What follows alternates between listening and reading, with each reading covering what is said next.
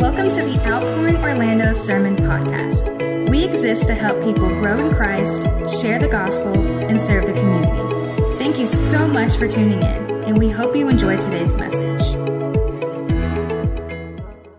All right, if you're ready for the Word of God, would you grab your Bible with me really quick and turn to First Corinthians chapter eight. First Corinthians chapter eight, and we're going to study all of chapter eight on today. Um, for those of you who are here for the first time, we are in a sermon series called Possible through the book of First Corinthians, and so we're going to try to preach the whole book of First Corinthians, and we'll get done with it at some point, some point in the fall, because we'll take a pause after this Sunday, but we, we reached the halfway mark. It's sixteen chapters in the book of First Corinthians. We're at chapter eight today, and so I think this is going to be so pertinent and so practical for our walk, uh, for our walk with, with God today, and so I'm excited to share in the Word of God on today as we study uh, First Corinthians chapter eight from our sermon series titled Possible. And, and here's what I'll say. I've been saying this for weeks. We call this possible because First Corinthians deals with so many, so many issues in the life of a Christian. And so oftentimes we can see God's commands as something that is too much for us, too far away from us, that we, we don't have the power and the capacity to fulfill the demand, God's commands on our lives. And, and, and if you feel that way, it's true. But the good news is God never calls us something to something that he doesn't equip us for.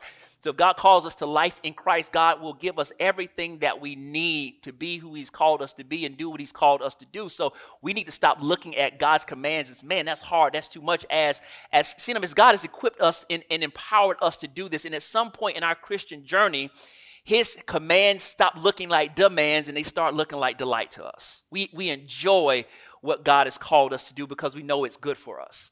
So, so stop seeing God's commands as impossible and start seeing them as possible. First Corinthians chapter eight, verses one through thirteen says this: now about food sacrificed to idols. We know that we all have knowledge, knowledge puffs up, but love builds up. If if anyone thinks he knows anything, he does not yet know it as he ought to know it. But if anyone loves God, he is known by him. It's beautiful. Verse four, about eating food sacrificed to idols, then. We, we know that an idol is nothing in the world and that there is no God but one. For even if there are so-called gods, whether in heaven or on earth, as there are many gods and many lords, yet for us there is one God, the Father. All things are from him, and we exist for him. And there is one Lord, Jesus Christ. All things are through him, and we exist through him. However, not everybody has this knowledge. Some have been so used to idolatry up until now that when they eat food sacrificed to an idol, their conscience being weak is defiled. Food will not bring us close to God. We are not worse off if we don't eat it, and we are not better if we do eat it. Verse nine says this, but be careful that this right of yours in no way becomes a stumbling block to the weak.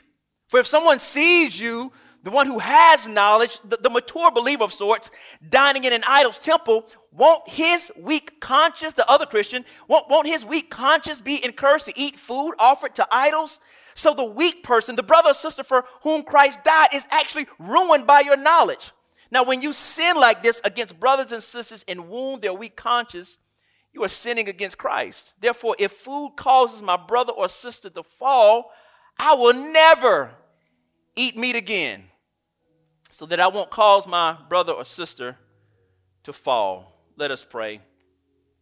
Uh, Father, I just thank you today for, for, for your presence, God. I thank you for your people.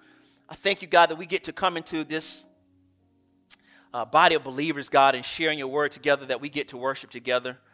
Father, I pray that ultimately your son Jesus would be known today, that we would be drawn to him, God, and drawn to his love for us and his sacrifice that he's made for us. And so, God, I pray for the person who is in the room and has a hard heart, that's indifferent, that is neutral, that doesn't care, that feels detached, that, that wants nothing to do with God, but but maybe maybe they're curious, but, but maybe pride stands in the way. God, I pray today that you will break down every wall. God, I pray you will break down every wall that stands between you and your people. I pray, God, for those of us who are already walking in Christ, that we are edified today, God. I pray that we will grow in our faith today. I pray that sanctification would happen, that we are transformed, God, that our minds are renewed today. And I pray ultimately, God, that we will grow in our love for you. And so, Lord, we thank you today, God. We, we give you glory. We give you honor. It's in Jesus' name we pray. People of God said, amen. You may be seated. Lord's presence. The sermon series Possible. My sermon title this morning is Freedom Comes with Responsibility. Freedom comes with responsibility.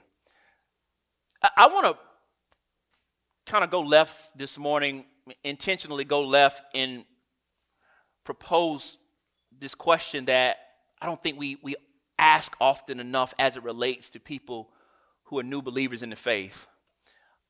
What should a new Christian do to grow in Christ and supplement their faith? What is it, what does it look like for somebody to get saved, be in a relationship with Jesus, b- brand new? What, what does it look like? What is what what are they su- supposed to do? I know if I were to take a poll and a survey and ask people in this room, some would say, well, they need to start reading the Bible immediately. They need to read the Bible, and that would be true.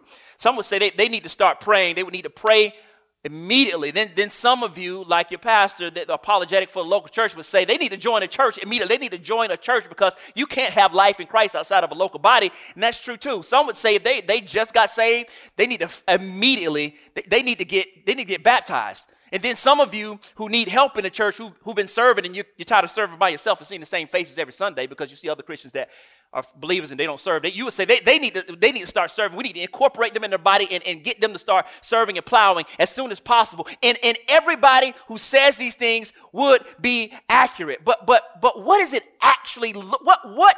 Those are just things to do. But but what does it look like for a person to actually be a Christian? And not to sound too corporate. I don't want to sound too corporate, although I have a corporate background. I don't want to sound too corporate, but what does it, what does an onboarding process to faith look like? What, what was it? What, what, what does an onboarding process look like for someone that just got saved? You, you know, if you've had a job before, some jobs you get there for the first day, they'll just leave you hanging and tell you to figure it out on your on your own. They'll, they'll just they'll just give you a phone, and, and you don't know anybody. They'll give you a phone and a script, especially if you, you started a new job and you just started working and you are in college, or you, you just got out of high school, or you're in college or just got out of college. You got to take just a job to make ends meet, and you end up working in a call center. That's all good, and that's all good in the hood. Nothing wrong with that. But but what, what happens if you get there and they just say, here's this phone, here's the script, figure it out on your own. And, and you just sit there and you don't know anybody, and they hand you this script and they hand you this phone, and you just get to dialing. Or maybe it's not that scenario. Maybe you sit there for a while and you just smile until you observe what everybody else is doing at the job, and then you try to get in where you fit in. Or, or you ask the person, hopefully if they're nice, the person near you, uh, what's the lay of the land around this place? You know, you got to ask some important questions when you first get to a job. What time do we go to lunch? What what t- what time is lunch? How how long is my lunch break? Is it thirty minutes? Because if it's thirty minutes, you already plotting on how you're going to get out of this, this job and get to your next job. Is is lunch forty-five minutes? Th- then you, you still are asking the question, am I really going to be able to, to stay here? And, and how about this? Where, where is the bathroom? Where, where's the bathroom? That's important. And, and, and what time do people tend to leave? Does everybody stay to five, or do they leave at five thirty, or do we leave a little early at four thirty? And you're hoping that they'll tell you they, they're really lenient around here. They don't really care what, what time you leave. And so, so some of us have that experience, right? But but then we, we ask these questions because we don't want to assume the way we did things at our old job is acceptable at our new job. And so we need somebody to tell us what to do. If not, we will just do what we were already accustomed to doing at the place that we were before. And then sometimes you get a good job, a real good job, and they have a new employee orientation. They lay it all out for you, the expectations and the benefits. Oh, this is good, because now you know how much paid time off you get. Do you start off with two weeks or three weeks? If you're real lucky, you might get four weeks. Four weeks of off time just to start your job. And then you get health insurance. And sometimes the job is real good. It'll have uh, it'll have a vision and dental to go along with it, if you got United Healthcare to do that. You got some of these other things I don't really know. And then you got the four oh one k plan or the four oh three b if you work for the government, a four oh one k plan, and you know what the company match is, and they match all the way up to this or that. And, and by the way, side note, I just need this. I just feel this in my spirit. I need it. You better be contributing to your four oh one k. I just feel I just need, need to say that. I know that's unspiritual for some of you, but you need to contribute to your four oh one k, and you need to know the difference between a Roth and an I R A. But that's besides the point. So you got the paid time off, you got the health insurance, you got the four oh one k and the company match, and then you're talking about compensation and, and, and the bonus structure, and then you got the tuition reimbursement, and, and then here's what they hit you with. All of these things are yours once you pass the ninety-day probation period. I hate that ninety-day probation period, but I, I even think we start should probably start doing a, a Christianity ninety-day probation period, because some of us, once we find out that this ain't what we want, we want to leave the faith. But one of the greatest benefits you can get at a new job is that they give you another employee for you to shadow. That's a blessing. They assign you a person while you get your feet wet.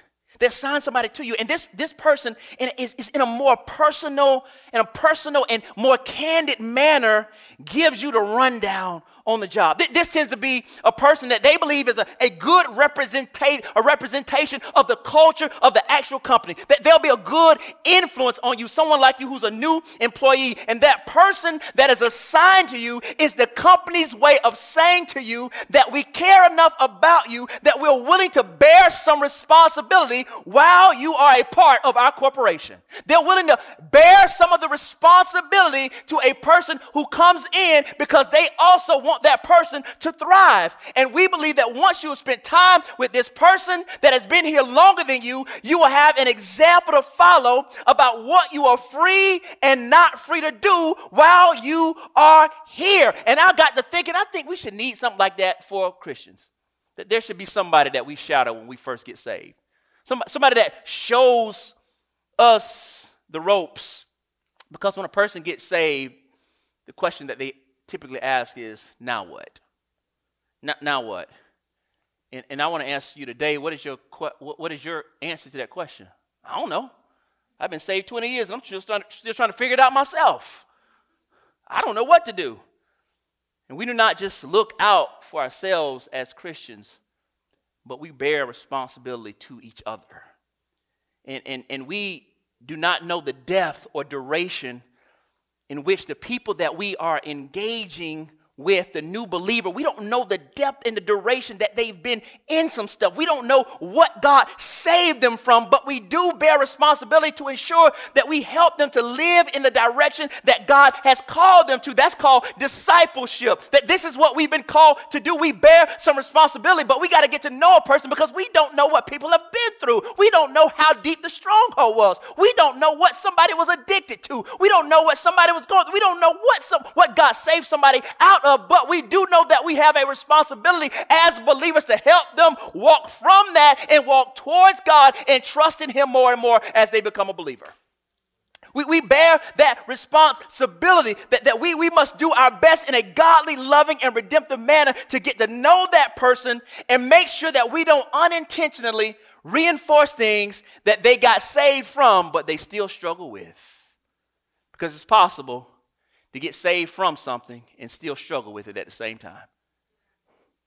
In the context here, the issue is idolatry. More specifically, although it may not be common to you, the issue at hand is food that is offered to idols. It was a pressing issue for new converts in Corinth. People in this particular time and particular culture, they worship actual idols, idols made of images. That, that, that people would then sacrifice to these idols. Oftentimes, the sacrifices were celebrated with a follow-up meal. It was expected that if you had some sort of food, meat, meat in particular, it was sacrificed or dedicated to some sort of idol at some point. You never had meat in antiquity or in these days that wasn't at some point sacrificed to some sort of idol. It was very normal and very common for a meal to be shared at the home of a friend, a family member, and part of the food, particularly the meat, had been sacrificed to an idol at some point. So before I go deep into that, let me pan back just a minute and give us a thirty thousand foot view of what's happening in the text. He's dealing with idolatry. And here's a working definition of idolatry. Idolatry is this. Idolatry is trusting in created things rather than the creator for our hope and happiness, our significance, and our security. Let me say that again. Here's what idolatry is, a working definition. Idolatry is trusting in created things rather than the creator for our happiness and hope, significance, and security. And here's what the late, great Charles Spurgeon had to say. He said this, if you love anything better than God, you are idolaters. If there's anything you would not give up for God, it is your idol. If there's anything that you seek with greater fervor than you seek the glory of God, that is your idol. And conversion means turning from every idol. And so turning from idols is central to Christian conversion. When we get saved, it is assumed that we've turned from our idols and turned towards God and trusted in Him instead of entrusting, instead of trusting in idols. And everywhere Paul went, when Paul entered into a city, Paul addressed the idolatry in the city.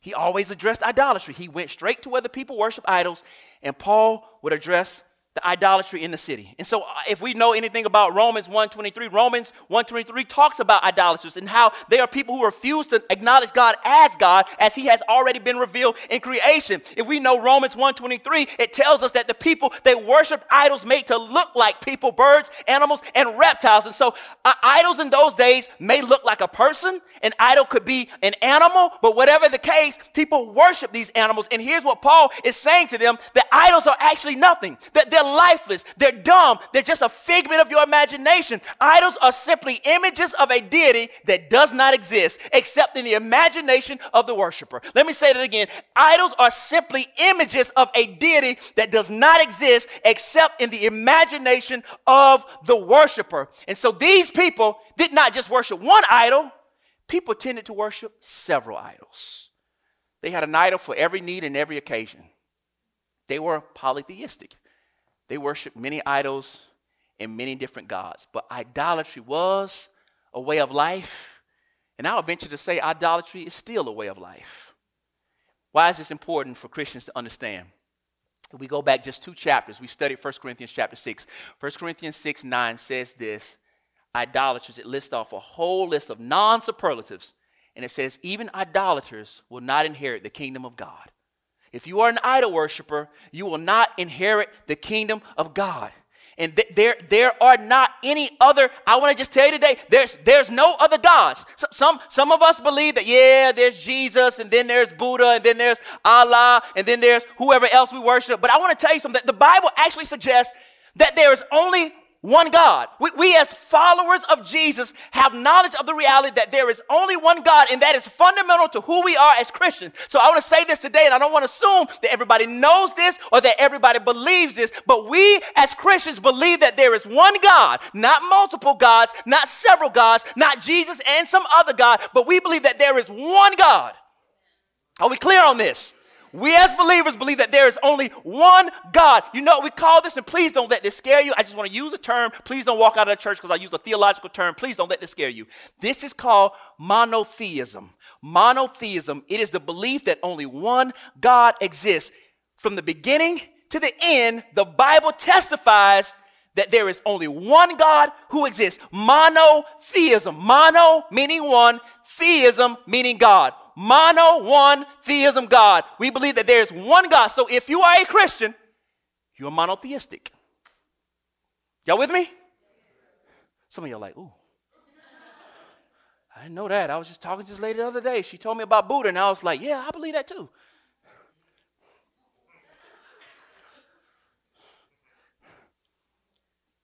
It is so important that when we go back to the Old Testament, we go back to the Torah, we look at Deuteronomy, Deuteronomy six, four through five, there's something called the Shema. You don't need to know that, but I just want to give you this. It's called the Shema. Jews will recite this three times a day, morning, evening, and night. It's Deuteronomy six, four through five. It says this, listen, Israel, the Lord our God, the Lord is one. Here's what it says in verse five. Love the Lord your God with all your heart, with all your soul, with all your strength. The important part I want you to see is the Lord our God, the Lord is one. Now, why would they say this three times a day? Because it was it was necessary for them to say this and know and repeat and have it in their hearts that there is only one God in the midst of the world of idolatry. What, what is the first? Here's how important this is. What is the first commandment? If we look at the first commandment, Exodus twenty, two through three. I am the Lord your God who brought you out of the land of Egypt, out of slavery. Do not have other gods before me. That is the first commandment. What is the second commandment? This is how serious this is. Do not make an idol for yourself, whether in the shape of anything in the heavens above, or on the earth below, and the waters underneath. Do not bow and worship to them. Do not serve them. The first two commandments deal with idolatry. God is serious about us worshiping nothing but him. If we go to Isaiah forty-three and ten, when God speaks to the prophet Isaiah, here's what he says. But you are my witnesses, O Israel, says the Lord. You are my servant. You have chosen to know me, believe in me, and understand that I alone am God. There is no other God. There never has been and there never will be. This is what it says in your Bible. It leaves no room for polytheism. It only leaves room for us to worship one God. And this is what makes us distinct from everybody else. We believe that only there's only one God. There's not several gods and several lords. And this is the knowledge that we have. God has opened our eyes and allows us to see these idols for what they really are. Nothing. They are incapable of giving us what we desperately tried to get out of them. Anything that you worship other than God is going to leave you wanting. If you worship something else, what you're really trying to do is impose a godness on them that they don't have. Only God can be God. Only God can satisfy and supply all of your needs. You think you desire this thing so much? No, really, that's just an indication that you desire God. You feel like you got a hole in your heart and there's a void in your life and something's off and something's missing. No, you don't need to feel that with sex, drugs, and rock and roll. No, you need to feel that with God. He is the only one that can satisfy and supply that need. Need to get this down in your system. And this is the knowledge that God has given us. All Christians possess this in some measure. God, through the Holy Spirit, has illuminated our minds to understand this. This knowledge that we have, that there's only one God and we've been called to serve him, is a gift from God. It is not an arrogant knowledge that we walk around with our chest puffed up. Yeah, I know it's only one God. Yeah, you don't even know that. I know it's only one God. They're so stupid. Those atheists are so stupid. Those polytheistic people are so stupid. Those Buddhists are so stupid. We know that there's one God. No, the only reason that you know it's one God is because God woke you up and told you that it was one God. This is not something that you got on your own. We don't discover the knowledge of God on our own. God illuminates our mind. He makes us alive. And so this is not just some arrogant knowledge. This is a humble knowledge. This is a humble knowledge. This, this is the, this is before the final exam and you haven't studied all semester. And you are sure that you're about to fail the class, and you walk in depressed, but the teacher says, I know y'all. I know you're not prepared or equipped. You don't know any of the answers, but I feel merciful today. This is an open book test, and all the answers have been highlighted for you. You, oh, God, thank you, Jesus. Oh, God, thank you, Jesus. You would be a fool to then puff up your chest and act like you know something that you just didn't know five seconds ago. What you do know is only a partial information that was given to you by the mercy and the grace of somebody else. And this is the type of knowledge we have of God. It is not something we got on our own. It is something that God gave us. This is not the I got all the answers right type of knowledge. This is the knowledge was given to me type of knowledge. It is a humble knowledge. That's why he says in verse two, if anyone thinks he knows anything, he does not yet know it as he ought to be. If you are an arrogant Christian and you think you know everything, that means you know nothing at all. Because if you had to take the exam again, you might get a couple of them right, but it's not because you completely grasped the information. It's because you remember what somebody gave you. And the knowledge that you received in the illustration that I made was not based on a knowledge that you earned or worked hard for to study and learn. It was a knowledge that was given to you based on somebody else's initiation and relationship with you. And here's what verse three says. But if anyone loves God, he is known by him. Knowledge, known, knowledge, known. Anybody loves God, he is known by him. This is what Paul means. Knowledge is based on God's own loving knowledge towards us. Our love for God is based in God's own initiative towards us. First John four nineteen, never forget this scripture. We love because he first loved us. The only reason you can say that you love God is because God beat you to the punch. God loved you before you knew how to love anything. God loved you when you didn't know what love was. It was God who delivered us and rescued us from the power of sin and death. So what's really important is not so much our knowledge of God, but God's knowledge of us. That's what's really important. If we look at Galatians four, eight through nine, it says this. But in the past, since you didn't know God, you were enslaved to things that by nature are not God's. But now, since you know God, or rather have become known by God, how can you turn back again to the weak and worthless elements? Do you want to be enslaved all over again? If you know God and God knows you, why would you go back to what he brought you out of? Everything that you need is in him. There is no need to worship anything else. You got the true and living. You got the you got the genuine article. You got the real thing. You got the creme de la creme. You got what you you got everything you need in God. And then he breaks back, makes the point, verses four through six. Would you look at that with me? Four through six says this, about eating food sacrificed to idols then. We know that an idol is nothing in the world and that there is no God but one. For even if there are so-called gods, whether in heaven or on earth, or as there are many gods and many lords, yet for us there is one God, the Father. All things are from him and we exist for him. That should sound familiar to you if you were here for praise and worship or whatever. And there is one Lord, Jesus Christ. All things are through him and we exist through him. Here's what he's saying. No idol actually exists. It's a house of cards. It's nothing there. That that food that may look like a burger is really an impossible burger. It's an impossible burger from Burger King. No matter how much they try to convince you that it tastes like a burger, it tastes like the real thing, it's not the real thing. And this is what he's saying idols are. They may look like God. They may try to act like God. They may make you think they're God, but they are not the real thing. It's a nothing burger. It's an impossible burger. This is what idols are. There is only one God, the Father, and he is the creator, and he is the origin of all things, and the ultimate goal of all the creation is his glory, and God shares that identity with his son. And so when we read verse six, and we see that all things are from him, and we exist for him, that should sound familiar to us, because the same thing is said in Romans eleven, and the same thing, same thing is said in Colossians verse, chapter one, verse sixteen. And here's what he's trying to say about God the Father being the creator and the origin of all things, and Jesus being this mediator that we exist through him and for him. Here's what he's saying, that my son Jesus is the point of reference for everything. That everything finds its origins, its purposes, and will find its end in my son. That that includes us. We were made for him. We were made to love him. We were made to serve him. We were made to worship him. We were made to obey him. We have been created by Christ and we exist for Christ. You know this. What does that mean? Sounds like a bunch of spiritual jargon to me.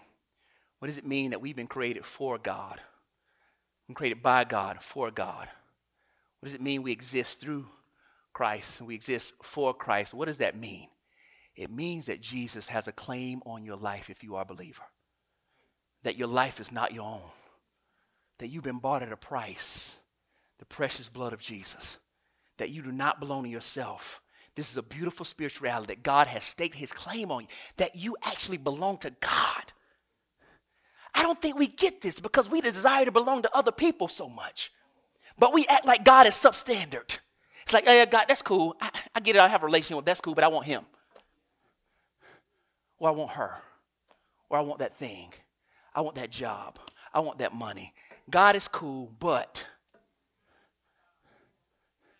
No, we should say, no, you cool, but I got him. We got to reverse the order. But if God has a claim on our lives and we belong to him, you know what that means? That we cannot participate in idolatry under any circumstance. God has staked his claim on our lives. We know him. He knows us. We can't serve any other God. And because we've been called to love God with all our heart, with all our soul, with all our strength, with all our might, God has freed us to love him and serve him. But that's not it. He's also called us to love and serve our neighbors. Our knowledge of God is not inseparable from sacrificial love. It's been said about Christian community, it's been said this, that love is the mortar between the bricks of Christian community. Love is the mortar between the bricks of Christian community. Love is what keeps the church together. Love is what keeps Christians together. It's not our knowledge. It's our love, because if our love doesn't have knowledge, then our love can be dangerous and destructive. Knowledge and love, knowledge and love. It is the love that is the mortar between the bricks of Christian community. And so the second part of this text is going to be just an example of that love. Well, out of love, we who have freedom in Christ and have been given rights as believers, we use our rights to build up other people. How we utilize the knowledge of God that we have is important, because knowledge absent of love can rupture and destroy a community. And here's why. Let's look at the last portion of this section of text. Chapters, uh, verses seven through twelve says this. However, not everyone has this knowledge. And when it says not everyone has this knowledge, it's not even talking about unbelievers. It's also talking about other Christians. Not everyone has this knowledge. Some have been so used to idolatry up until now that when they eat food sacrificed to an idol, their conscience, being weak, is defiled. They've been so, they have such, they're such a stronghold that although they've been saved and set free, it's hard for them to live in that reality. Food will not bring us close to God. We're not worse off if we don't eat. We're not better off if we do eat. But here's what he says to the stronger Christian, or, or the Christian whose conscience is not weak. But be careful that this right of yours in no way becomes a stumbling block to the weak. But if someone sees you, the one who has the knowledge, the one who knows that there is only one God, that does not struggle in that area, dining in an idol's temple, won't his weak conscience be encouraged to eat food offered to idols? So the weak person, the brother or sister for who Christ died, is actually ruined by your knowledge. This is where knowledge can go wrong. This is why arrogant knowledge is destructive. It has to be compared. It has to be uh, uh, coincided with, with love. Now, when you sin like this against brothers and sisters and wound their weak conscience, you're not just wounding them, you're also sinning against Christ. Therefore, if food causes my brother or sister to fall, Paul says he spikes the football of love. I'll never again eat meat. Can you imagine that? Can you imagine that? He says, I, I won't eat it so that I don't cause my brother or my sister to fall. They have a weak conscience. They, they, they, they, they're the thing that guides their beliefs, that guides their principles, that helps them to make judgments about what is right and wrong, is weak. In the wrong setting, they can make wrong decisions. Some people can't handle every scenario or situation that you put them in. You can't handle it if I put you in a certain situation. We have to be real about ourselves. Not, not, not all of us can walk into a right, uh, some sort of place. I, I, back in the back in the days, there used to be this guy on T V, on a, a minister on T V locally here in Orlando, and they used to go evangelize in the parking lot of the strip club. I said, "Ooh, ooh, them boys brave out there, man." But they went out there. But you have to know what you're strong enough for and what you're not. They have the same knowledge that you do, but they may still struggle. And in this scenario, they were struggling with food that was offered to idols.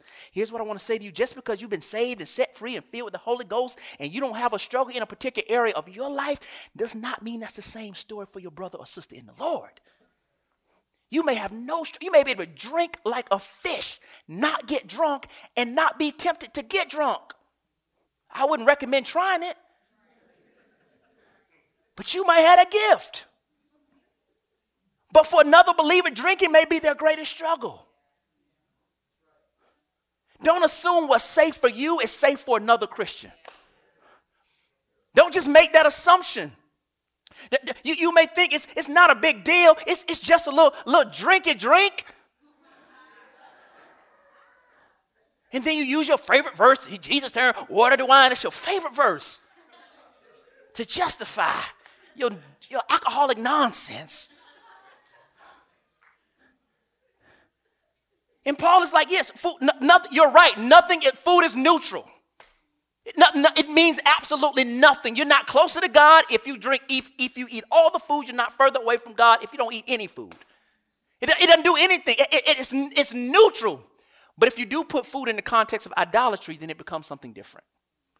And the problem for them is, it's not that they, they had the knowledge that food is nothing. It can't, there's no idol, so it doesn't matter how you eat it. But they were used to eating food that was sacrificed to idols, so they couldn't separate their newfound faith in what they used to live out. It was too close for comfort. They had just been brought out of it. For, so now for them to put themselves in that environment was, was naive and nonsense. And so you got another Christian in the same context with you, and that weaker Christian is looking to the Christian who has the knowledge and looking for you for validation on whether they should do it or not. Look, music is good, and music is a gift from God. But we all know music can be misused as an instrument of wickedness. I got an example for you. I was had a couple guys in the church in the car with me one night. I just was gonna hang out with them. We went bowling. Um, I won't. I won't name them. Chris Paul and Tyreek.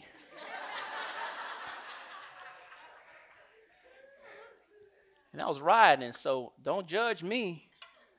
I was listening to some old school, but I'm talking about real old school. Y'all know I'm a hip hop head. I'm sorry. Don't ju- judge judge somebody else. Don't judge me. I grew up, grew up in the early eighties. My brother's ten years older. I just grew up on hip hop. That's what it is. I like to listen to old school. I'm talking about old, old school. See, some of y'all old, some of y'all, some of y'all old school is some of this new stuff. It's nonsense. I'm talking about old, old school. I was listening to some Aretha Franklin. Do you come back to me? That's what I'm gonna do. I had a little Dion Ward playing. You're gonna want me back. You're gonna need me. One day. That's good. That's good.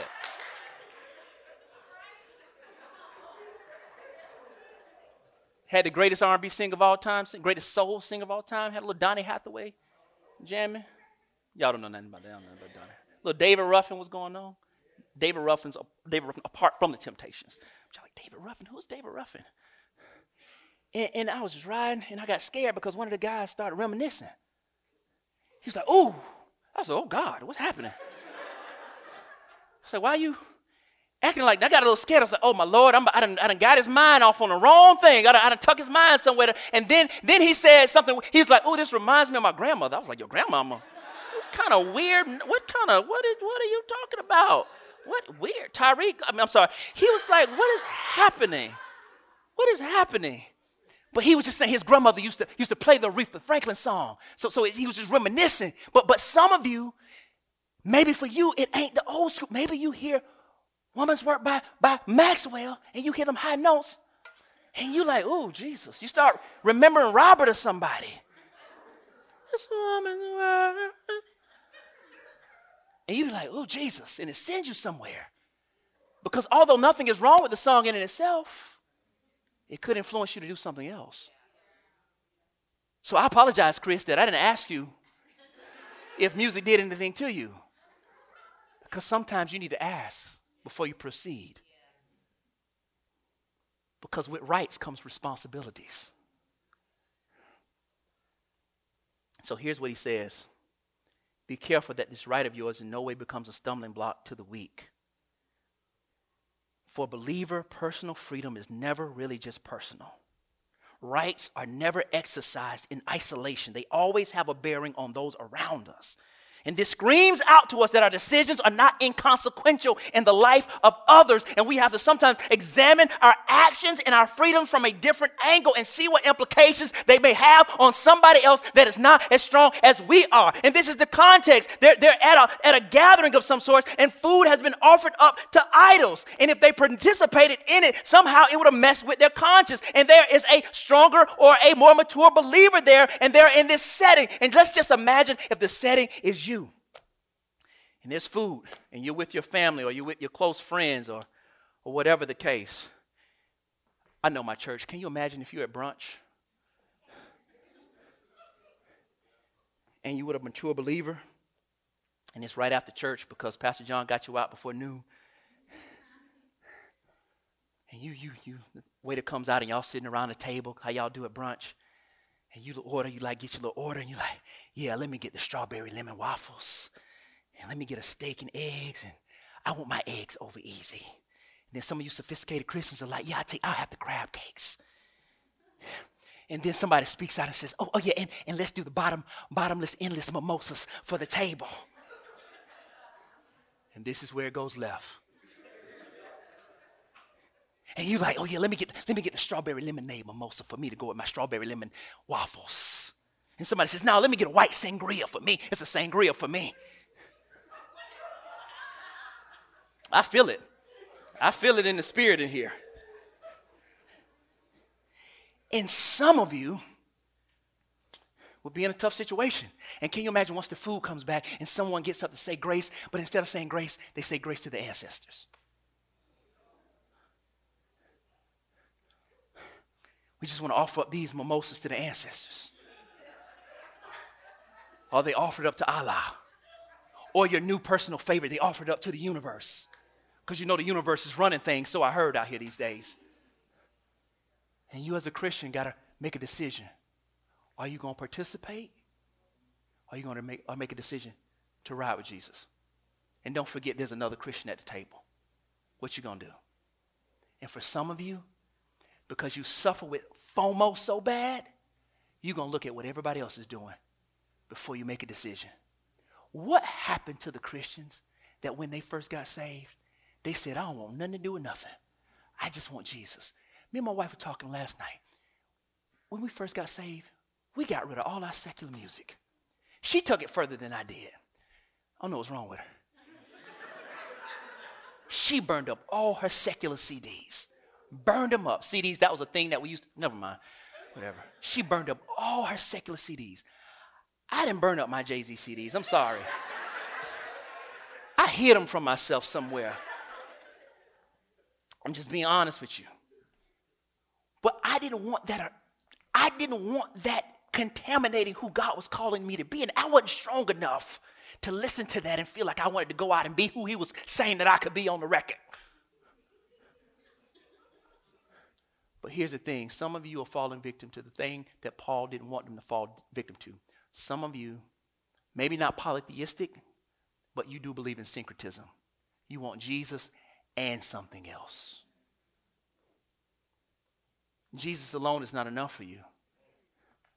So you want Jesus plus something.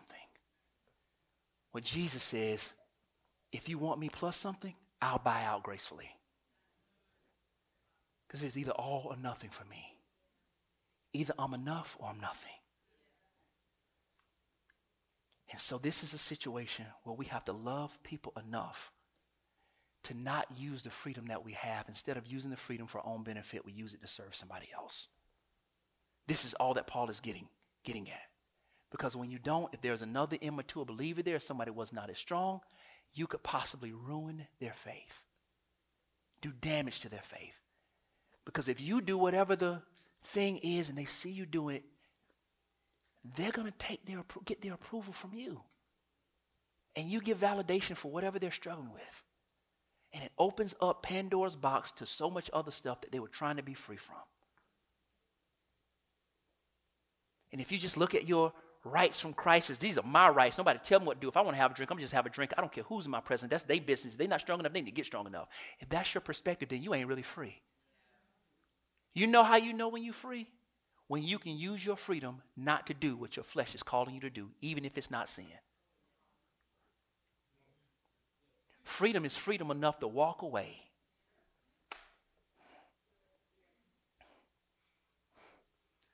Remember, this is not freedom just to restrict. This is freedom to actually love someone. Because he says early on in the text that love builds up. And our job is to build each other up. Up. This is what Doctor Eugene Peterson says, and I'm almost done. This is what he says about First Corinthians nine, twelve to thirteen. He says, Christ gave his life for that person. Wouldn't you at least be willing to give up going to dinner for him? Because as you say, it doesn't really make a difference anyway. But it does make a difference if you hurt your friend terribly, risking his eternal ruin. When you hurt your friend, you hurt Christ. We have to consider. Romans fourteen fifteen says this, "For if your brother or sister is hurt by what you eat, you are no longer walking according to love. Do not destroy by what you eat someone for whom Christ died." And this is a call us, call for us to put someone else's interest before our own. Here's what I want you to know. That he's not just calling us to do something that we don't have a model and example that someone's done before. Jesus did the same thing. You have rights. As a Christian, you are entitled to be free. But the most entitled person that ever lived gave up his rights for you and I. He gave up his rights for the weaker brother or sister, which was you and I. And we follow the model of this.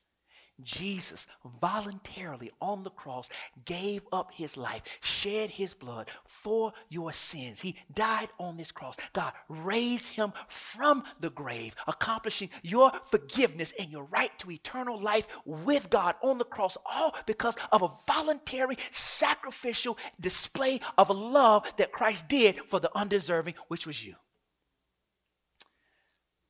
I can't help but to think about Philippians chapter two.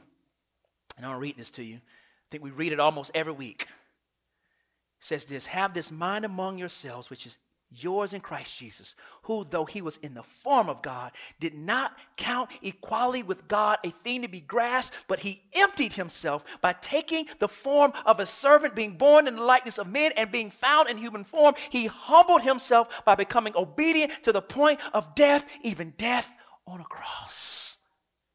And he did that for you and I, so that we can have the freedoms that we have. But he didn't do it for us to use and abuse those freedoms. He gave us those freedoms so that we would be free to love him and love our neighbor. Because with freedom in Christ comes with great responsibility. So this is a call for us to consider other people's interests more important than our own. This is a call for us to follow the example and the model of Jesus, of a life of self-giving sacrifice on behalf of someone else. Don't say that you love God and then hate your brother or sister. First John tells us that if you say you love God but you hate the person that you do see, that you are a liar. So Christ has freed us to serve somebody. Christ has called us to, to use the knowledge to build up, to build up someone else, to consider someone else. Hey, is it okay if I play this music in your presence? See, some of that hits you wrong because you feel like, it's my music, it's my car, I play what I want. You haven't grasped it yet. Hey, am I, you, you, you mind if I, you mind if I drink? You, you okay with I, if I order if I order a drink? Is that gonna that gonna bother you? If you, if you feel like, man, that's, I want to drink, I want to drink. I had a long week. It's my weekend. Get it how I live. If that's your posture, you don't get it yet.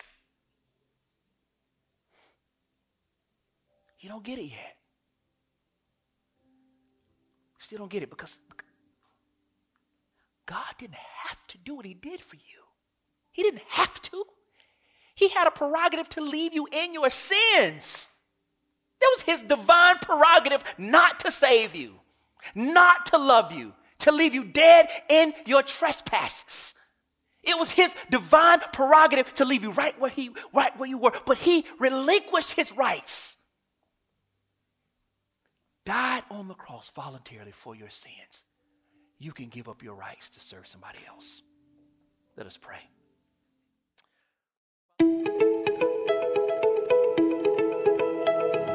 We hope you enjoyed today's message. If it was a blessing to you, please consider visiting our website, outpouring orlando dot com, to connect with us and to also give financial support. If you are ever in the Orlando area, we would love to serve and worship with you. Have a wonderful week.